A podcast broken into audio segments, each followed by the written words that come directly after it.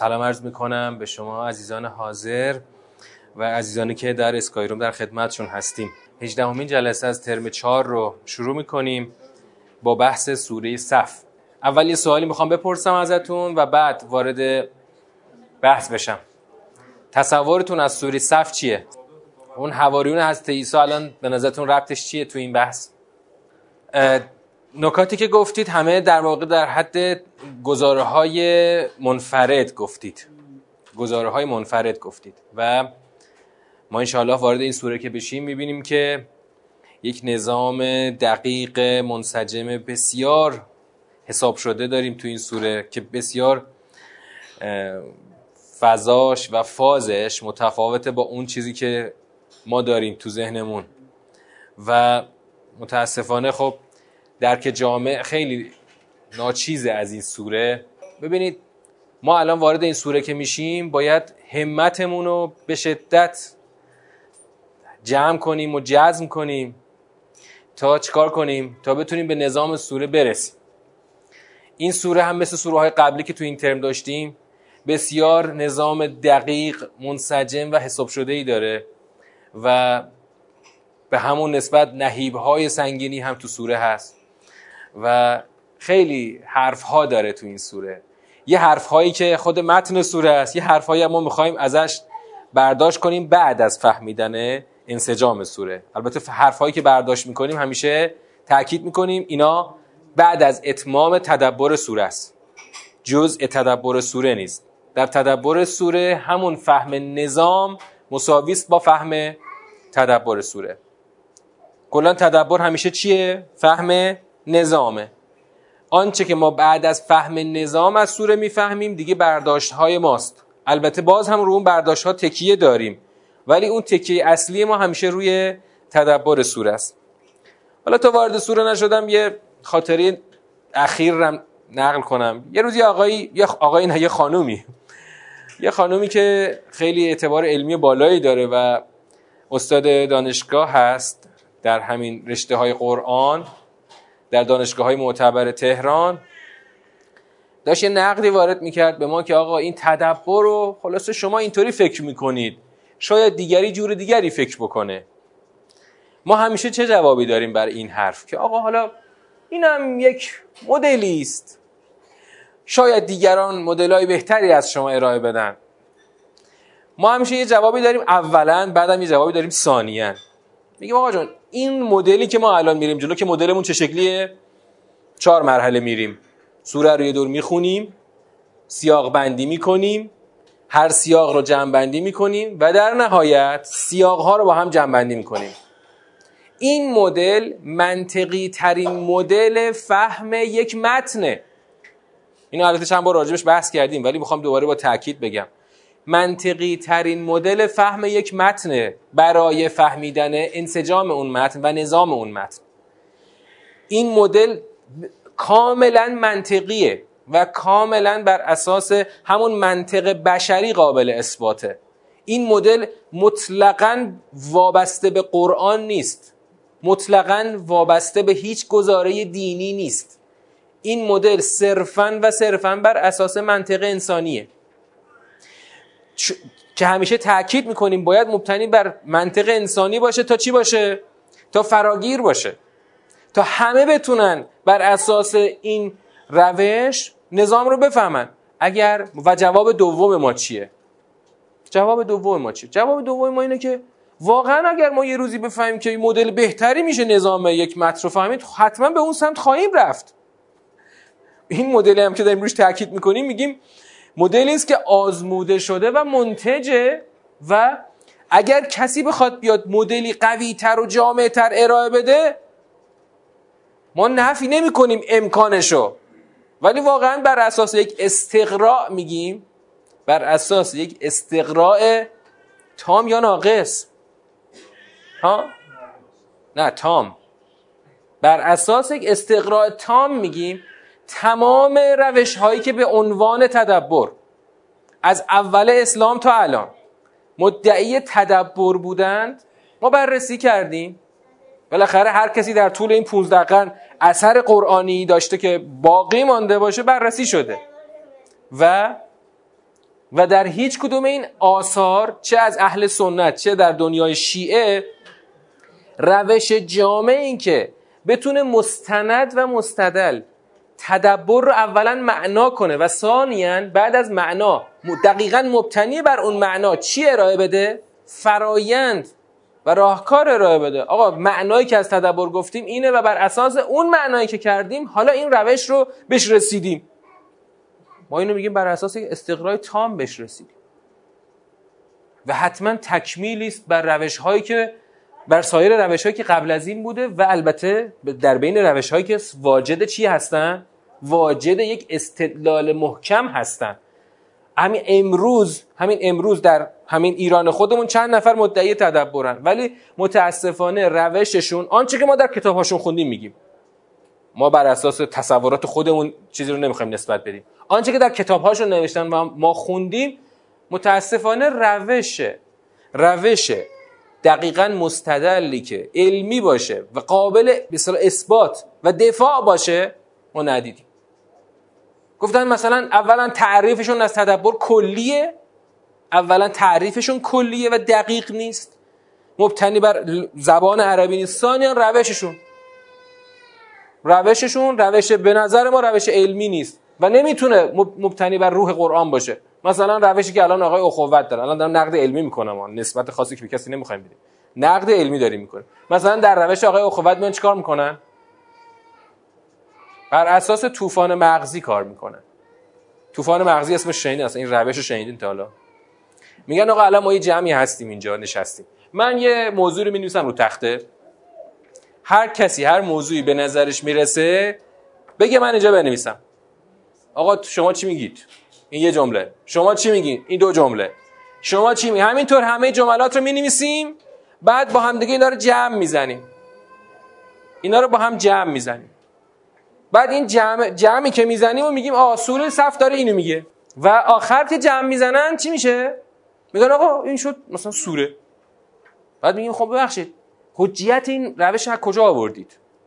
اگر حجیت باید مبتنی بر چی باشه؟ باید عقل باشه. باید یا حجیتش بالاخره خدا اینطوری گفته باشه. خدا که جایی نگفته که اینطوری تدبر کنید. گفته فقط تدبر کنید. حجیت پشتش نیست. بعدم میگن خب همینه دیگه همینه. بعد می‌بینیم محصولات خیلی متعدده. مثلا کتاب ها پشت سر هم چاپ میشه این تو این مجموعه.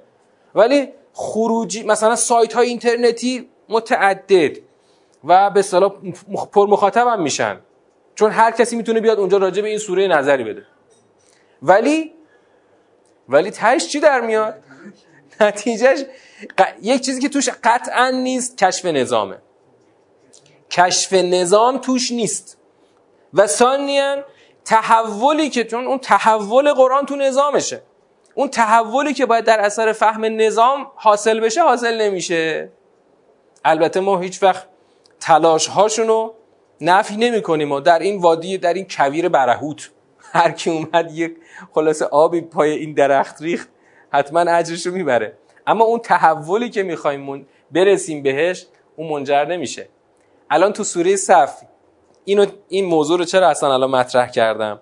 تو سوره صف به شدت نگاه جامع خودشو نشون میده. نگاه جامع به وضوح خودشو نشون میده. الان می‌خوام تو دور اول تو دور اول می‌خوام خود شما اینجا حضور فعال داشته باشید.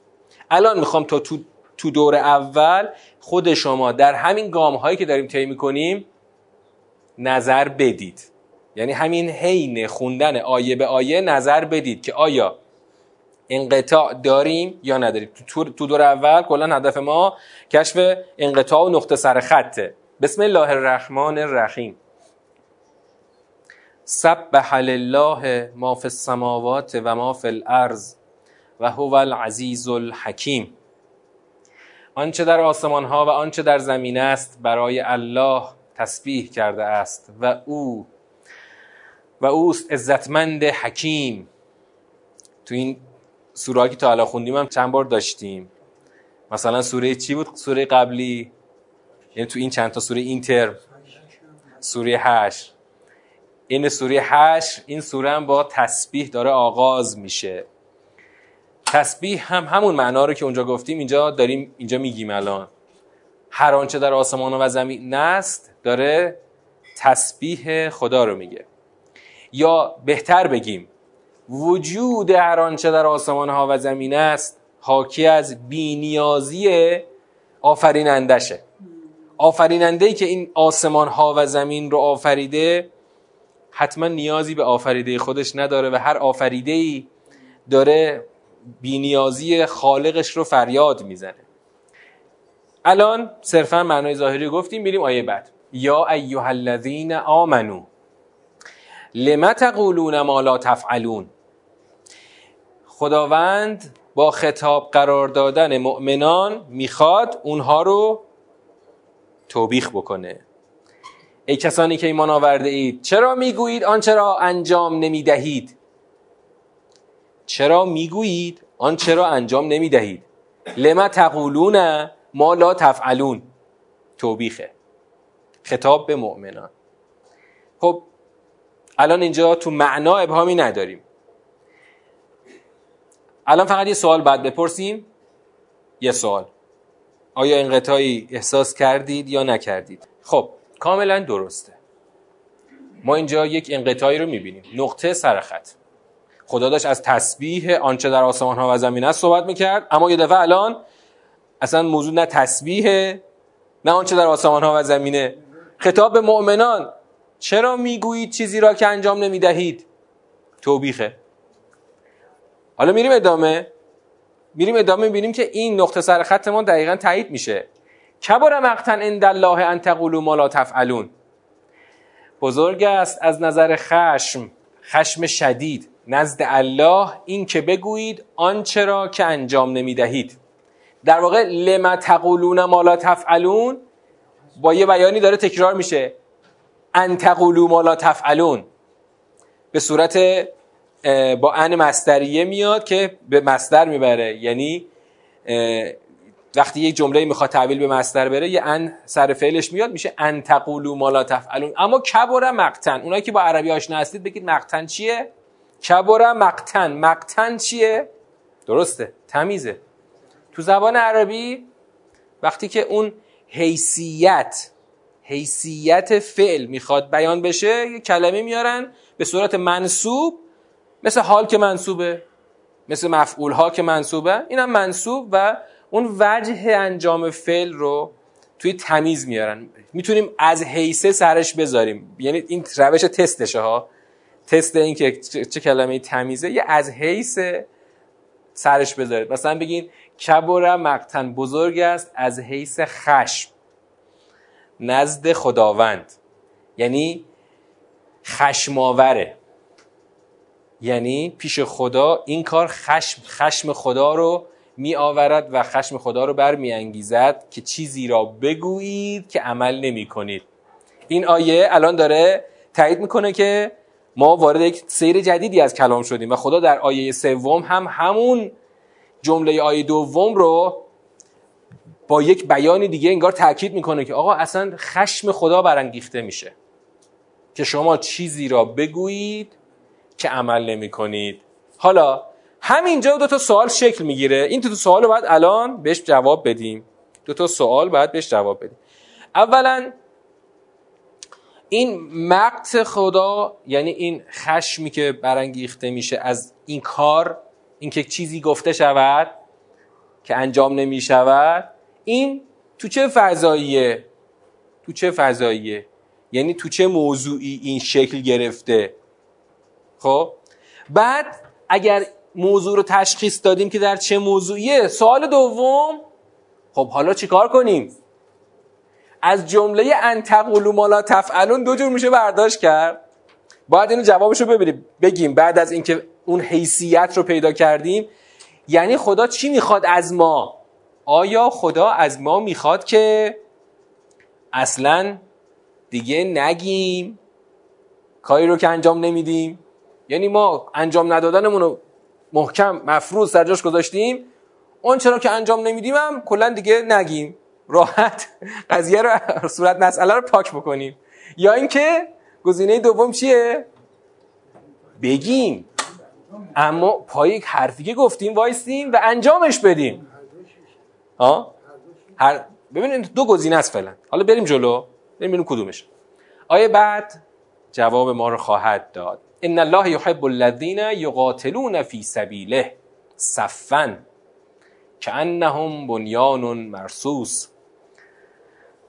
زیرا قطعا الله کسانی را دوست می‌دارد که در راهش صف که در راهش صف کشیده قتال می کنند چنان که گویی آنان ساختمان محکم سربی هستند.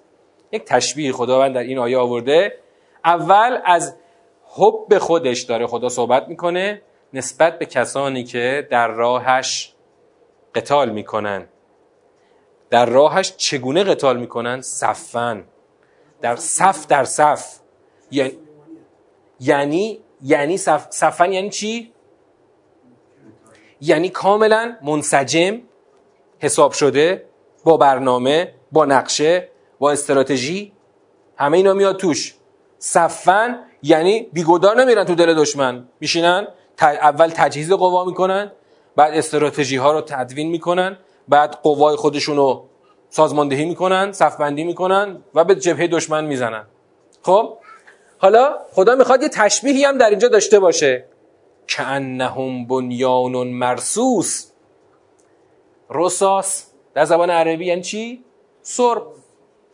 خدا می‌خواد این کسانی که صفن در راه خدا جهاد می‌کنند رو تشبیه کنه به بنیان مرسوس یعنی یک بنای سربی. یعنی چی؟ بنای سربی ویژگی خاصش چیه؟ چیه؟ نفوذ ناپذیره. نفوذ ناپذیره. حتی نمی‌دونم تو فضای فیزیک و اینا شنیدید یا نه؟ همین امروز هم که می‌خوان یک بنایی بسازن که مطلقا هیچ پرتویی ازش عبور نکنه از سرب استفاده می‌کنن. سرب حتی در برابر پرتوهای ایکس و رادیواکتیو کاملا نفوذ ناپذیره خیلی عجیبه که اون زمان هم این مثل بوده و خداوند این مسئله اینجا استفاده کرده که یعنی اینا در این صفوف به هم پیوسته چنان قوی و منسجم عمل می‌کنن که از دشمن از هیچ نمی‌تونه نفوذ کنه. حالا از هیچ جا مثلا نه از خود اون جبهه که مثلا خاکریز در برابر خاکریز جای نفوذ ندارن نه مثلا آره فکری یا مثلا ستون پنجم داشته باشن نه مثلا از لحاظ استراتژی ضعف داشته باشن از لحاظ پشتیبانیشون از هیچ زاویه قابل نفوذ نیستن. حالا خدا میگه من دوست دارم. خدا دوست دارد کسانی که در راهش این گونه جهاد و قتال می‌کنن. حالا جواب اون دو تا سوالی که از آیه قبل تو ذهنمون شکل گرفت. اون کبار مقتن یعنی چی؟ یعنی در میدان قتال خدا داره توبیخ می‌کنه. خدا چرا توبیخ می‌کنه؟ چرا خشم خدا برانگیخته میشه اگر حرفی را بگویید یعنی اینایی که مورد نظر هستن چی چی رو گفتن؟ در چه فضایی گفتن و عمل نکردن؟ در میدان قتال. حالا جواب سوال دوم که خود به خود معلوم میشه. جواب سوال دوم. بگیم و عمل کنیم یا اصلا دیگه ما که اهل عمل نیستیم کلا نگیم. بگیم و عمل کنیم. خدا نمی‌خواد بگه چرا یعنی تو نمی خدا نمی‌خواد بگه تو که اهل عمل نیستی اصلا چرا گفتی؟ بلکه می‌خواد بگه تو که گفتی چرا اهل عمل نیستی؟ تو که یه ادعای کردی پای ادعاد وایستا. حالا بریم. فعلا تو دور اولیم. و از قال موسی لقومه یا قوم لما تعذوننی و قد تعلمون انی رسول الله الیکم؟ یاد کنید هر وقت قرآن از میاد یعنی یاد کنید اون واقعی که قبلا اتفاق افتاده. حالا من می‌خوام برای شما نقل کنم. یاد کنید هنگامی را که موسی به قومش گفت ای قومم چرا اذیت می کنید مرا در حالی که به یقین می‌دانید من رسول الله به سوی شما هستم. حضرت موسی داره از اون قوم بنی اسرائیل شکایت می‌کنه. و خدا در ادامه میگه فلما زاغو ازاغ الله قلوبهم. خدا هم یه چیزی روش اضافه می‌کنه. پس چون منحرف شدند الله قلبهای ایشان را منحرف ساخت. حضرت موسی داره میگه که چرا من اذیت می‌کنید؟ مگه نمی‌دونید من رسول خدا هستم؟ یعنی می‌دونید که من رسول خدا هستم. در حالی که می‌دونید من رسول خدا هستم چرا من اذیت می‌کنید؟ اما خدا انگار که می‌خواد یه هولی هم بده. خدا می‌خواد یه هولی بهشون بده. وقتی که قلبهایشان منحرف شد پس چون منحرف شدن الله قلبهای ایشان را منحرف ساخت. خودشون منحرف شدن و خدا هم یه هولی بهشون داد. معلوم میشه که اولا معلوم میشه این اذیت نوعی انحراف بنی اسرائیل. و خدا هم خیلی از این انحراف در واقع از بنی اسرائیل خدا خشمگینه که خدا خودش میگه که خودشون منحرف شدن ما هم قلباشون رو منحرف کردیم. بعدم آخرش خدا جمله میگه این جمله بسیار معنا داره که ما در دور معنایی با این جمله خیلی کار داریم. والله لا یهد القوم الفاسقین. و الله گروه فاسقان را هدایت نمی کند و فاسقان فسق رو ما بارها معنا کردیم. معناش چیه؟ فسق نافرمانی. نافرمانی. سرپیچی. تو ارتش می‌گفتن لغو دستور. گفتن لغو دستور کردی؟ حسابت با دادگاه نظامیه. نافرمانی سرپیچی از یک دستور. حالا برسیم به سوال اصلی اینجا که گفتم آیه به آیه این سوال می‌خوام ازتون بپرسم. آیا انقطاعی داریم یا نداریم؟ آقای شرفی دارن درست میگن. خب از لحاظ مفهومی مرتبط هست. اما این جمله رو نگه دارید همین رو نگه دارید بریم جلوتر. بریم جلوتر ببینیم چی در ادامه خواهیم داشت. اگر در ادامه ما ادامه این ازقاله رو داشتیم یعنی این سیر مثلا یک واقعی در گذشته رو داشتیم می‌خوایم نتیجه بگیریم که ما یک سیر جدیدی رو داریم. اما اگر این سیر ادامه پیدا نکنه این دقیقا یک مثاله. دقیقا یک مثاله که می‌تونه اگه به تنهایی باشه ادامه کلام اون توبیخی کلام توبیخی قبلش باشه. پس بریم ادامه. در ادامه می‌بینیم که خداوند داره میگه و از قال عیسی ابن مریم. خدا از زمان حضرت موسی یک گام میاد جلو یعنی ما رو میاره جلوتر. چندین قرن خدا میاد جلو می‌خواد ما رو از زمان حضرت عیسی یک دوباره قصه ای رو نقل کنه. و همینجا می‌خوایم نتیجه بگیریم که وقتی داره سیر وقایع گذشته یعنی یادآوری وقایع گذشته داره اینجا مطرح میشه پس می‌خوایم بگیم که این دیگه یک تنها یک مثال برای اون توبیخ آیات قبلی نیست. این یک خودش یک سیر جدیده. چون که مثال که نمیشه از اصل قصه مفصل تر باشه.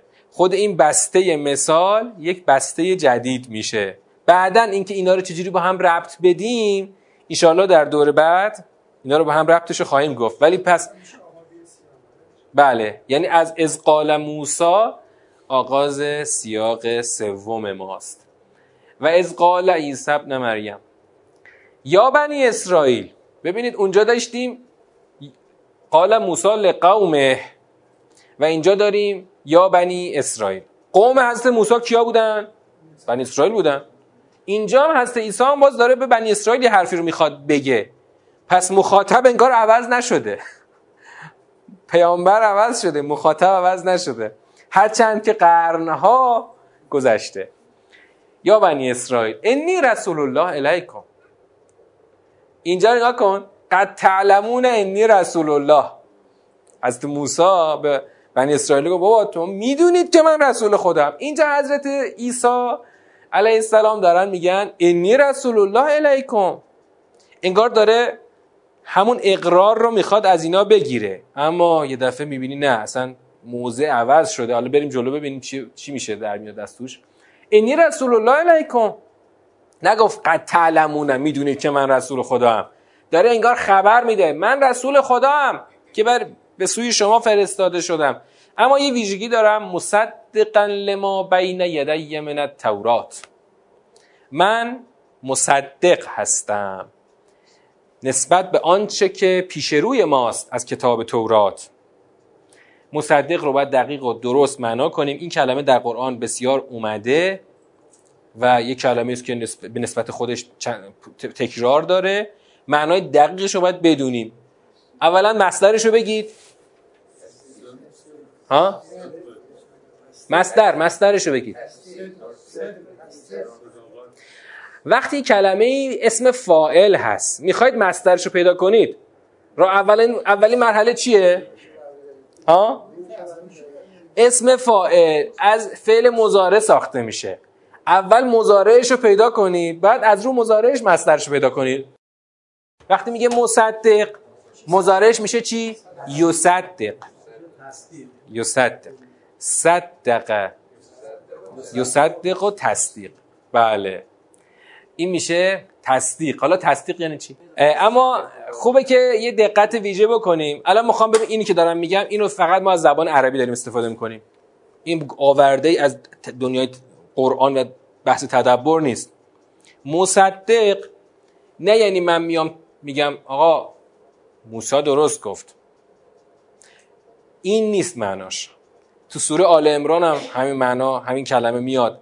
اونجا همین تو همین بحث های آل امران که استاد دارن هر هفته ارائه میدن مفصل رو این کلمه بحث کردم و خیلی معنای جدیدی از اون آیه حاصل شد که خیلی جالبه. اون معنای جالب اینه که وقتی حضرت عیسی داره میگه که مردم من مصدق تورات هستم. نه اینی من دارم تورات رو تصدیق می‌کنم. حضرت عیسی داره اینو در چه مقامی میگه؟ در مقام اثبات خودش داره میگه. خب؟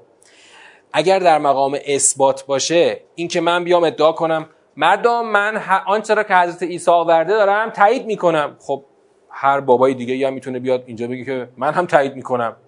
این که دلیل پیغمبری من نمیشه که. باید مصدق معنای دیگه ای داشته باشه. مصدق یعنی اینکه بر اساس حرفایی که حضرت موسی گفته بود این که من الان در حضور شما هستم این تایید میشه که من همانی که حضرت موسی گفته و این دلیلی است بر صدق ادعای من. یعنی خود این که من الان پیش شما حضور دارم این مصدق آن چیزی است که در تورات آمد. چرا؟ چون در تورات آمده بوده که پیغمبری خواهد آمد چنین و چنان. دقیقا بر اساس همین سیر حضرت عیسی بلافاصله میگن و مبشرن به رسول یعتی من بعدی اسمه احمد. اللهم صل علی محمد و آل محمد. همانطور که من مصدق حرف های حضرت موسی هستم من الان مبشر رسول بعدی خودمم که نامش احمد است هستم. و دقیقا وقتی پیامبر اکرم آمد پیامبر اکرم شد مصدق حضرت عیسی. حضرت عیسی راست گفته بود. این که من الان آمدم ثابت می شود که حضرت عیسی راست گفته بود. الان حضرت عیسی داره به زمانه خودش میگه مردم خودش میگه این که من الان هستم یعنی موسی راست گفته بود که پیامبری خواهد آمد. نه الان اسم فائله وجود من اسم فائله تصدیق کننده حرفای حضرت موسی است. من حرفهای موسی رو دارم تایید می‌کنم. خود این یعنی چی؟ اصلا این کارو برای چی داره انجام میده حضرت عیسی؟ اولا که داره میگه آجون من بر اساس یک سیستم الهی بر اساس همون وعده های پیشین آمدم. پس من یک پیامبر راستین هستم. و یه چیزی رو خوب ثابت می‌کنه که آقا من می‌خوام ادامه ادامه دهنده راه پیامبر پیشین و مجد دهنده پیامبر بعدی باشم. ما یه سلسله ایم این سلسله انبیا رو داره تثبیت می‌کنه. بعد فلما جاءهم بالبینات قالوا هذا سحر مبین. این جمله خیلی مهمه. چرا مهمه؟ این جمله یه چیزی رو روشن می‌کنه که با زمان حضرت موسی علیه السلام خیلی فرق داره. یعنی موضع مردم رو مشخص می‌کنه که متفاوت با موضع مردم زمان یعنی همین بنی اسرائیلی الان زمان حضرت عیسی با بنی اسرائیل زمان حضرت موسی یه فرقایی کردن. فرقش رو ببین چیه؟ میگه که وقتی که بینات را برایشان آورد گفتند این سحری است آشکار. بینات یعنی چی؟ نشانه های روشن. بینات رو کی آورده؟ حضرت عیسی آورده که با جاعبه کلمه جاعبه جاعت تنهایی باشه میشه آمد. جاعبه یعنی آورد. حضرت عیسی آورده. چی آورده؟ بینات رو آورده. این بینات رو آورده که چی رو ثابت کنه؟ دقیقا بینات اینجا منظور چیه؟ فارسیش شو بگو. معجزه. معجزه‌ای که تو سوره های دیگه خدا تفصیلاتش رو گفته. مثلا پرنده رو از گل میساخته یه فوتی بیش می‌کرده پرواز می‌کرده. یا ابرس یعنی چیزو جزامی رو شفا می‌داده. یا کور مادرزاد رو شفا می‌داده. یا مرده رو زنده می‌کرده. حالا اینا برای چی بوده؟ برای اینکه آقا من معجزه آوردم و من پیغمبرم و همش داره میگه که انی رسول الله الیکم و اینا گفتن که هازا سحر مبین. ببین آخه بنی اسرائیل زمان هست موسی همچه حرفی نزده بودن. فقط گفتن تازه هست موسی داره با خودش داره میگه. آقا شما که می‌دونید من پیغمبر خدا. وقتی هست عیسی میگه که من نشونه آوردم اینا گفتن هازا سحر و مبین. یعنی؟ یعنی اصلا اصلا به پیغمبریش اینا قبول ندارن شک دارن. یعنی حتی تو پیغمبری هست عیسی اینا حرف دارن. زمان هست موسی به پیغمبر برای پیغمبریش دیگه حرف نداشتن. روی پیغمبریش انکار نداشتن. اینجا رو پیغمبری هست عیسی این کار دارن. همون بنی اسرائیل هم منتها قرنها گذشته. خود یهودیا میگن 15 و نیم تا 17 قرن. دو تا نقل دارن. یه نقلشون میگه 15 و نیم قرن. یه نقلشون میگه 17 قرن بین حضرت موسی تا عیسی فاصله بوده. اما اینو من از تو کتاب چیز میگم ها. کتاب دارت المعارف مصور تاریخ یهودیت و صهیونیسم که بسیار کتاب خوندنیه. این کتاب رو حتما بخونید.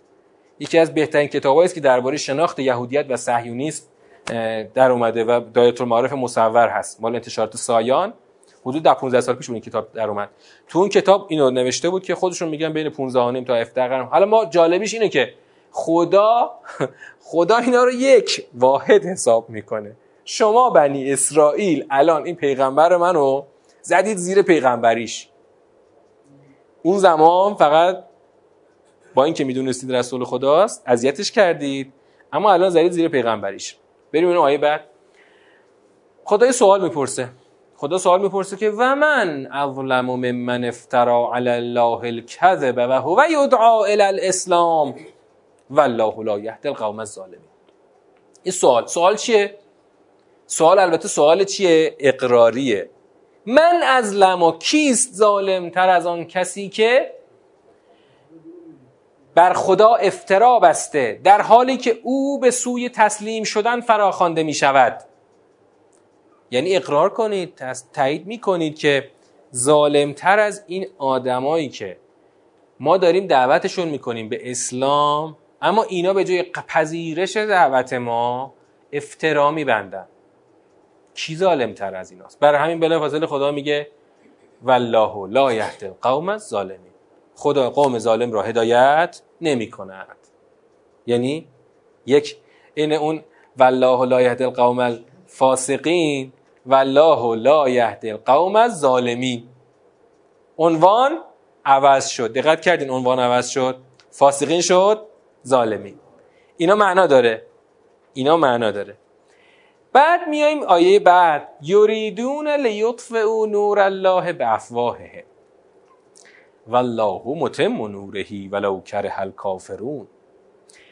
می‌خواهند تا نور الله را با دهانهایشان خاموش سازند و الله تمام کننده نور خیش است.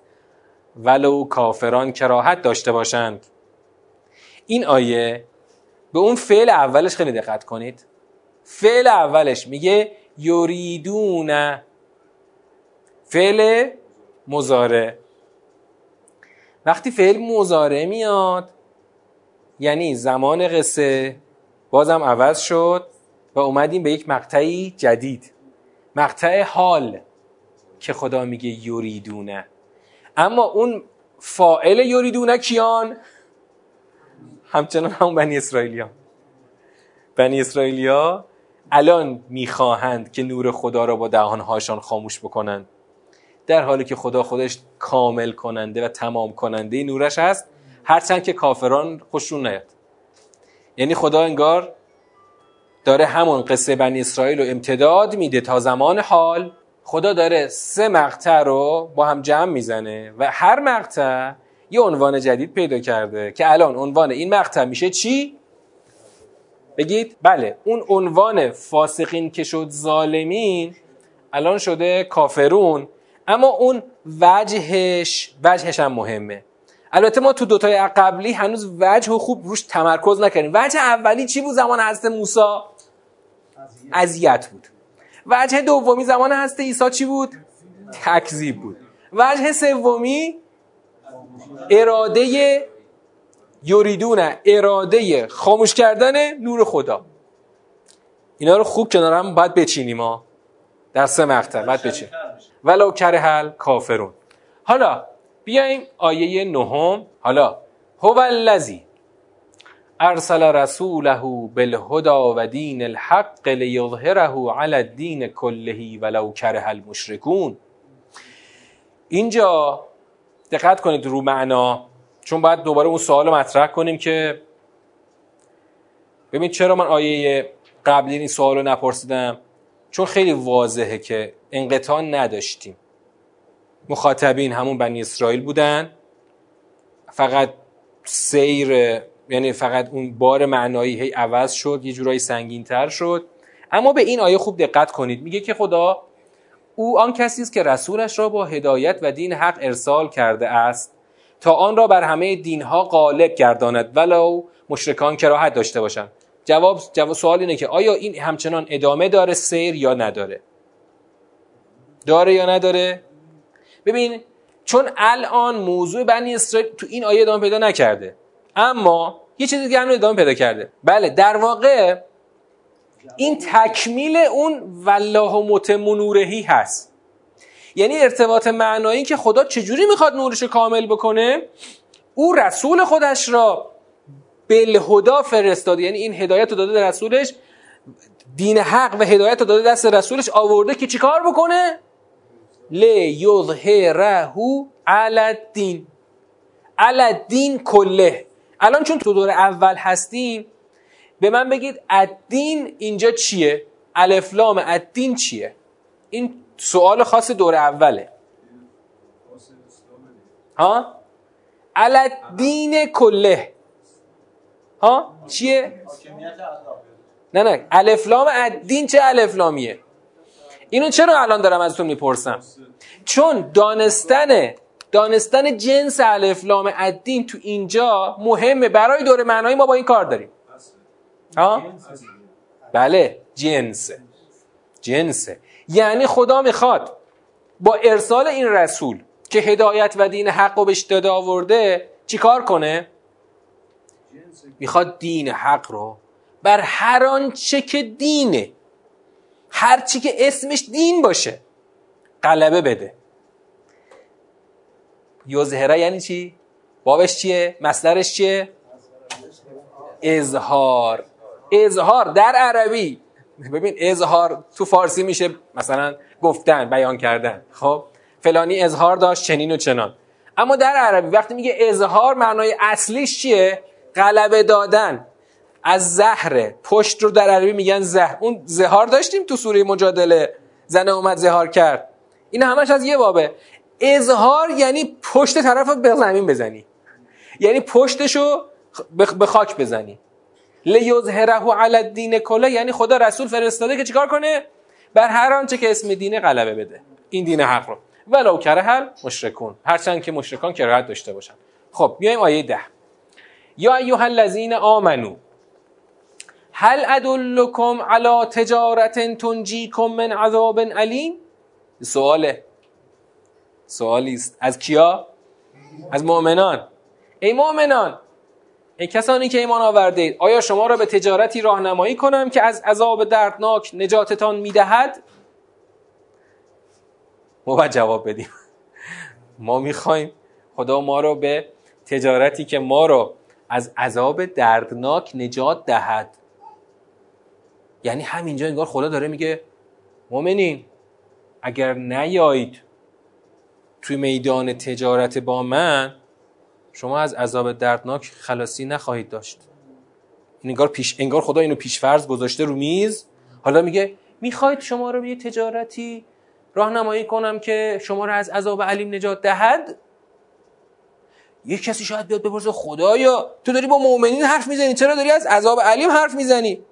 اینا رو باید جواب بدیم بهش. وقتی اینا رو جواب بدیم تازه می‌فهمیم که خدا با هیچ کی تعارف نداره. البته اینا تو دور معنایی بهش می‌پردازیم. خلاصه خدا این سوال پرسید الان. مؤمنین می‌خواید من شما رو به یه تجارتی راهنمایی کنم که شما رو از عذاب علیم نجات دهد؟ خب خدا یعنی چی میگی؟ میفرمایی چیکار کنیم؟ آقا مؤمنین تؤمنون بالله و رسوله و تجاهدون فی سبیل الله به اموالکم و انفسکم. این جواب در این آیه در واقع چیه؟ یعنی اگر ما جواب سوال قبل را تایید کنیم و بلی را بگوییم خدا میگه خب بیا بیا من راهشو بهت بگم دیگه. اولا به خدا ایمان بیار. این خوش خیلی عجیبه. آخه خدای تو داشتی باز با مؤمنین صحبت می‌کردی باز میگه که تو منونه بالله. تازه امری هم نگفتی که آمنو بالله. یه جا خدا گفت یا ایها الذین آمنو. آمنو آمنو. اما اینجا اصلا امری نمیگه خبری میگه. ایمان میارید و مجاهدت می‌کنید. مثل دکتری که میری پیشش میگه که شب این دوتا قرص رو می‌خوری فردا این دوتا قرص رو می‌خوری پس فردا میری آزمایش میری پس اون فردا جوابشو برای من میاری. یعنی چی؟ یعنی دقیقا باید این کارا رو بکنی و بیار برای من بیاری. تؤمنون بالله و رسوله و تجاهدون فی سبیل الله به اموالکم و انفسکم. با مال و جان در راه خدا جهاد کنید. بعد از ایمانی که آوردید ذالکم خیر لکم ان کنتم تعلمون. این برای شما بهتر است اگر که بدانید. ذالکم خیر لکم. قبلا هم این نمونه رو داشتیم. کلا تو زبان عربی. هر جایی که مخاطب قرار ما به مخاطب توجهی بدیم و مخاطب جمع باشه. میگیم ذالکم. این ذالکم تو فارسی معادل نداره ها. معادل دقیقش می‌دونی چی میشه؟ آن مطلب را به شماها می‌گویم. بر همین میشه کم.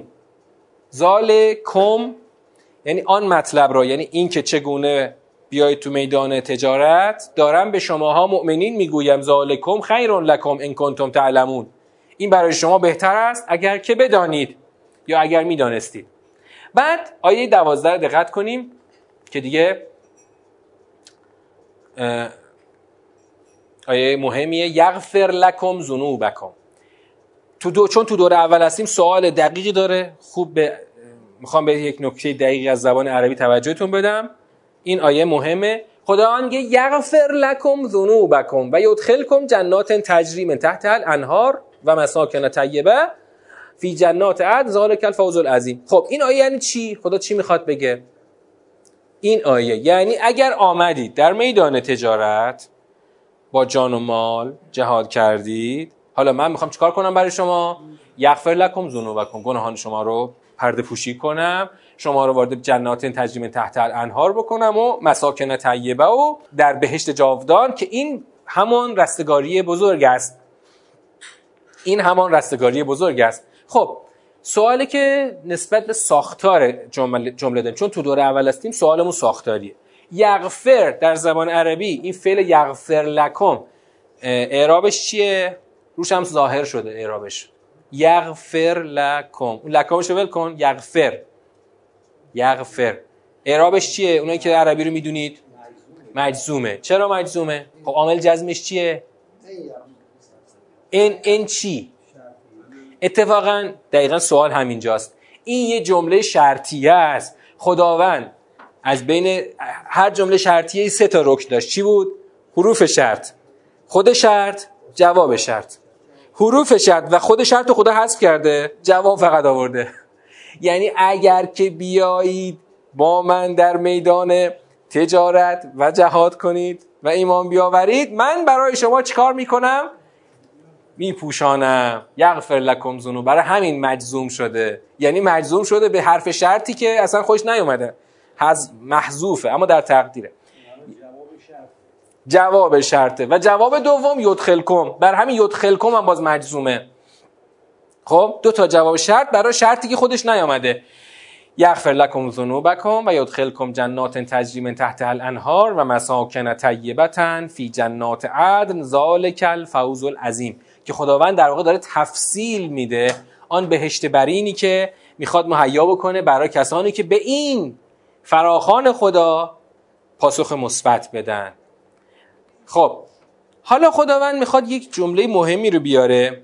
اخرى تحبونها نصر من الله و فتح قریب و بشر المؤمنین. این آیه رو شاید زمان دفاع مقدس خیلی استفاده می‌شد. ولی اینجا وقتی در سیر بخونیمش خیلی معنای مهمی داره. خیلی خیلی مهمه.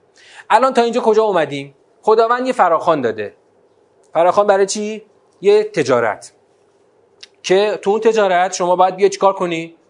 اولا ایمان بیاری بعدم بیاد با جان و مال. اول درستش رو بگم. با مال و جان. اول با مال دوم با جان. با مال و جان در راه خدا جهاد کنی. بعد خدا گفت خب شما بیاید من چیکار می‌کنم؟ میبرمتون بهش گناهانتون میبخشم بهشت مساکن طیبه و اینا به شما میدم. اما یه دفعه میاد میگه که و اخرا. آقا اصلا بیاین بریم یه چیز دیگه ازش حرف بزنیم. یه چیز دیگه. و نعمت دیگری که آن را دوست دارید نصر من الله. اخرا تحبونها نصر من الله. خ... مبتدا خبر. آن چیز دیگری که دوستش دارید نصر من الله هست. ببین نگاه ساختاری. نصر من الله است و فتح قریب است و بشر المؤمنین. مؤمنین را بشارت بده. آقا مگه شماها دوست ندارید که یاری خدا برسه؟ دوست ندارید که این فتح نزدیک برسه و بشر المؤمنین و مؤمنین را بشارت بده به این فتح قریب و این یاری خدا. یعنی خدا داره فاز رو می‌بره بالا. بیاید بریم بالاتر یه چیز دیگه هم هست. آقا اصلا من که اگر بیاید میبرمتون بهش. جای خود. من دوست ندارید یاری خدا برسه. دوست ندارید فتح قریب برسه. در واقع اینم خدا داره انگار به ما چی می‌کنه؟ دیکته می‌کنه. آقا شما دوست دارید. یعنی بازم خبری میگه. دوست دارید شما؟ نصر من الله رو دوست دارید؟ فتح قریب رو دوست دارید؟ حالا بریم. یا ایها الذین آمنو. آیه بعدی. آیه پایانی. دوباره خطاب به مؤمنان. ای مؤمنان کونو انصار الله. باشید انصار الله. انگار امر دیگه. یک امر. باشید انصار الله. چگونه؟ کما قال عیسی ابن مریم للحوارین من انصاری الله قال الحواریون نحن انصار الله. کل این میشه میره تو پرانتزا کلش میره تو پرانتز. سرش یک کاف میاد. آنچنان که چگونه انصار الله باشیم؟ آنچنان که حضرت عیسی به حواریون گفت کیست یاریگر من به سوی خدا؟ و حواریون گفتند ما هستیم یاریگران خدا. یعنی همانطور که حواریون ندای حضرت عیسی را لبیک گفتند و گفتند ما انصار الله هستیم شما هم بیایید انصار الله باشید. این میشه. تو پرانتز برای این گذاشتیم. فآمنت. نتیجهش چی شد؟ فآمنت. نتیجه آن یاریگری حواریون برای حضرت عیسی. فآمنت. طائفه من بنی اسرائیل. حواریون جز کیا بودن دیگه؟ جز بنی اسرائیل بودن. یه عده از بنی اسرائیل ایمان آوردن. یادتونه که دعوا سر چی بود؟ دعوا سر اصل پیغمبری از عیسی بود. آمنت طائفه من بنی اسرائیل و کفرت طائفه یه دم که گفتن آقا خر مکارگی دوم نداره. ما اصلا این حرفا زیر تو کتمون نمیره. خلاصه ما نمیایم کفرت طائفتون فعیدنا الذین آمنو علی عدوه ما هم چیکار کردیم؟ ما هم ایدنا اید یؤید و تایید ما هم تایید کردیم. یعنی ما چیکار کردیم؟ ما هم یاری کردیم. ایدنا الذین آمنو مؤمنان را بر دشمنان. فاصبحوا ظاهرین دوباره کلمه اونجا که خدا گفت لیظهره اینجا خدا اسم فاعلیشو میاره. ظاهرین ظاهر در زبان عربی. در معنای اصطلاحیش میشه چی?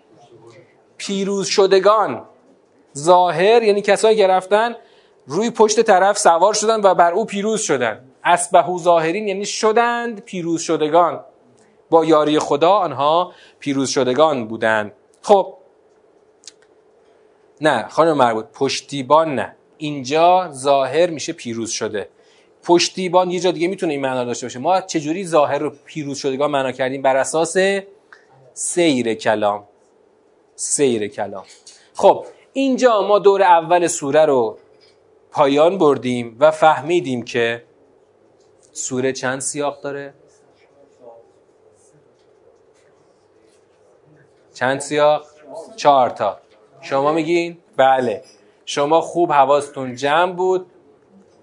که از سر آیه ده از یا ایوه الذین آمنوی دوم اینجا کلا خطاب عوض شد. از بنی اسرائیل به مؤمنین اصلا سیر کلام از اون توته های شوم بنی اسرائیل چرخید سمت توصیه ها و دعوت ها و فراخان هایی که خدا از مؤمنین داره.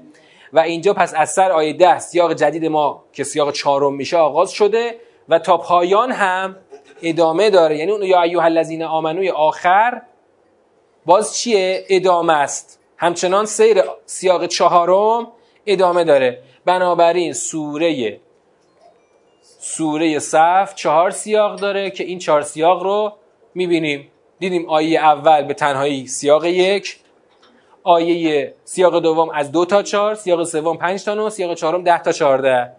الان ما سوره رو در چهار سیاق پاراگراف بندی کردیم.